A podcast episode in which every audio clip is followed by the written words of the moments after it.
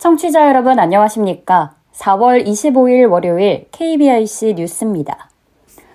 전국 장애인 차별 철폐 연대는 23일 추경호 경제부총리 겸 기획재정부 장관 후보자의 자택에서 장애인 관련 예산을 보장해 달라고 요구했습니다. 전 장현은 이날 오후 7시쯤 서울 강남구 도곡동의 추 후보자 자택이 있는 아파트 단지 앞에서 기자회견을 열고 다음 달 2일 인사청문회에서 장애인 권리 예산에 대해 입장을 밝히겠다고 약속하라고 촉구했습니다. 전장현은 이어 약속한다면 이를 믿고 입장을 발표하는 날까지 출근길 지하철 탑니다는 멈추겠다고 덧붙였습니다.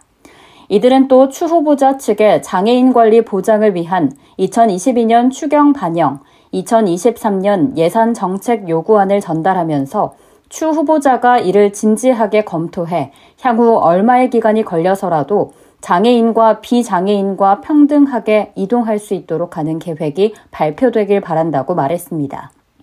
전장현은 지난달 30일 장애인 이동권 등 대책에 대한 대통령직 인수위원회의 답변을 기다리겠다며 출근길 지하철 시위를 잠정 중단했다가 인수위가 언론 브리핑에서 전장현 측이 요구하는 예산에 대해선 새 정부가 그림을 그리고 해법을 찾을 것이라고 밝힌 것 외에 공식 답변을 주지 않았다는 이유로 22일 만인 지난 21일 시위를 재개한 바 있습니다.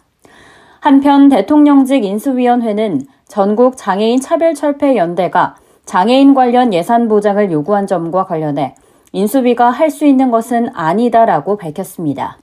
신용현 인수위 대변인은 어제 오후 서울 종로구 통이동 인수위 기자회견장에서 관련 예산에 대해서 인수위에서 특정해서 말하기 어렵다며 이같이 말했습니다. 신 대변인은 전장현이 요구하는 약속은 예산이나 시기, 특히 예산 못 바꿔줬으면 좋겠다는 것이라면서도 그 약속은 인수위가 할 수 있는 것이 아니다. 새 정부의 예산이라고 설명했습니다. 신 대변인은 전장현이나 다른 장애인 단체들, 장애인계에서 준 여러 의견을 국정과제에 많이 녹이고 있다며 국정과제 3차 선정안에는 지난번에 발표한 내용에 장애인 대책을 어떻게 더 충실하게 담을지 보완하고 있다고 덧붙였습니다. 서울에서 장애인 이동권 보장을 위한 출근길 지하철 시위가 이어지는 가운데 전북에서도 장애인 권리예선 확충을 촉구하는 집회가 열렸습니다. 전북 장애인 차별철폐 연대는 22일 전북도청 앞에서 장애인 차별철폐 투쟁 선포식을 열고 장애인들은 기본적인 이동권을 제한받고 있다며 허울뿐인 약속이 아니라 장애인 권리 보장을 위한 예산을 반영해 차별을 철폐해야 한다고 촉구했습니다. 단체는 도내에서 24시간 장애인 콜택시를 운영하는 지자체는 14곳 시군 중 절반에 불과하며 저상버스를 단 한 대도 도입하지 않은 지자체도 있다고 주장했습니다. 단체는 집회 중이던 2시 20분에 장애인 콜택시를 불렀는데 30분이 지나서야 도착했다며 장애인들이 장애가 없는 인간과 동등하게 이동권을 보장받도록 권리 예산을 늘려달라고 요구했습니다. 단체는 전북도청에서 LH 전북 본부까지 1.5km가량 행진한 뒤 집회를 마무리했습니다. 국방부가 올해 보훈복지단체에서 생산해 군에 납품하는 피복과 식자재 등의 수의계약 규모를 줄일 계획이어서 이들 단체에서 근무하는 장애인들의 일자리에도 부정적인 영향을 주는 것 아니냐는 지적이 나왔습니다. 한국장애인 중심기업협회 피복사업본부에 따르면 국방부는 올해 수의계약으로 보훈복지단체로부터 납품받을 피복류 물량을 작년의 70% 수준으로 최근 확정했습니다. 납품량이 줄어든 것은 정부가 작년 10월 내놓은 대책이 본격적으로 시행되면서입니다. 정부는 장병 부실 급식 문제가 사회 문제로 비화되자 개선 대책을 내놓으면서 보훈복지단체와의 수의계약을 단계적으로 폐지하겠다고 발표했습니다. 상위 군경회나 중증장애인 고용기업 등 보훈복지단체에 그동안 수의계약으로 배정했던 식자재와 피복류 등을 단계적으로 경쟁 입찰로 전환하여 2025년 이후엔 전량 경쟁 조달로 전환하기로 한 것입니다. 이에 군에 납품하는 중증장애인 고용업체와 보훈단체 등은 최근 국방부와 국가보훈처, 보건복지 등 관계부처는 물론 대통령직 인수위원회 등을 상대로 대책 마련을 요구하고 있습니다. 이들은 지난달 윤석열 대통령 당선인 측에 전달한 입장문에서 중증장애인 생산시설의 수의계약 폐지 계획을 유보하고 차기 정부에서 이를 재논의해달라고 요구했습니다. 특히 이들은 수의계약을 없애고 전면 경쟁 조달 체계로 가게 되면 장애인 생산품이 납품될 기회는 크게 줄거나 차단될 것이라면서 중증장애인 생산품 우선 구매 특별법의 취지에도 어긋난다고 주장했습니다. 한국장애인 중심기업협회 피복사업본부 김현섭 대표는 올해 납품할 물량이 작년에 50%가량으로 줄었다면서 일터에 나오는 장애인들의 생계와 자립의 근거가 심각하게 위협받고 있다고 말했습니다.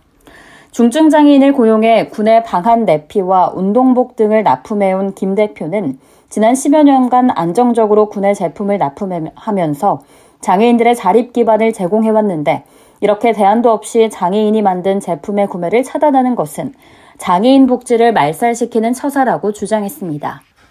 이어 국방부 관계자는 이미 국방부는 의무 구매 비율보다 훨씬 더 많은 물량을 장애인 단체 등으로부터 구매하고 있다면서 가산점 제공이나 다른 방식의 지원 제도를 검토하고 있다고 말했습니다. 장애인 가족 돌봄자의 36.7%가 우울과 불안 등의 정신건강 문제를 겪고 있는 것으로 조사됐습니다. 서울시는 이 같은 내용이 포함된 고위험 장애인 가족 지원 방안 연구 결과를 발표했습니다. 시는 장애인 가구 내 숨은 위기 가구에 대한 표적화한 접근 및 심층적 연구가 필요하다는 점을 인식하고 서울시 복지재단 정책연구실과 공동으로 기획연구를 실시했습니다. 조사 결과 가족 돌봄자의 36.7%가 우울과 불안 등의 정신건강 문제를 겪고 있는 것으로 조사됐으며 35.0%는 극단적인 선택을 떠올린 적이 있거나 실제로 시도한 적이 있다고 응답했습니다. 정신건강 문제의 주된 원인으로는 돌봄 스트레스 75.5%, 경제적 문제 68.6%, 우울 불안 66.5% 등으로 나타났습니다.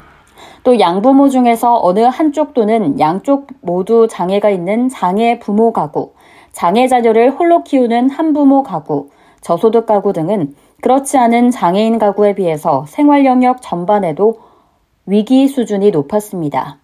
면접조사에 참여한 장애인 가족 당사자와 현장 종사자들은 고위험 장애인 가족의 대표적인 특징으로 취약한 구조의 가족 형태, 경제적 생활고, 도전적 행동 등에 따른 과도한 돌봄 부담, 가족 돌봄자의 건강 문제, 가족의 폐쇄성과 사회적 지지 체계의 열악성, 급여 및 서비스의 진입 장벽 등을 지적했습니다. 특히 코로나19 팬데믹 상황에서 한부모 가구나 조선 가구처럼 홀로 돌봄 부담을 짊어진 가족의 경우 보호자가 확진되거나 몸이 아플 때 대체할 수 있는 사람이 없어 돌봄 공백이 발생한 것으로 확인됐습니다. 발달장애 자녀나 손자녀를 둔 가족의 경우에는 사회적 거리두기 시행으로 외부 활동을 통한 욕구 불만 표출이 어려워지면서 도전적 행동이 증가하는 등 돌봄 부담이 가중된 것으로 나타났습니다. 시는 이번 연구 결과를 바탕으로 고위험 장애인 가구에 대한 사회적 안전망 구축을 위해 장애인 활동 지원 서비스 확대, 고위험 장애인 가구 파악 및 지원 등을 지속적으로 추진한다는 계획입니다. 구종원 서울시 복지기획관은 서울시는 이번 연구를 통해 고위험 장애인 가구가 실질적으로 체감할 수 있는 정책을 추진하며 장애인 가족 삶의 질을 높이는 안심도시를 조성하는 데 최선을 다하겠다고 말했습니다. 끝으로 날씨입니다. 화요일인 내일은 전국이 대체로 흐리고 오후에 중부지방부터 차차 맑아지겠습니다. 이상으로 4월 25일 월요일 KBRC 뉴스를 마칩니다. 지금까지 제작의 권순철, 진행의 김예은이었습니다. 고맙습니다. KBRC.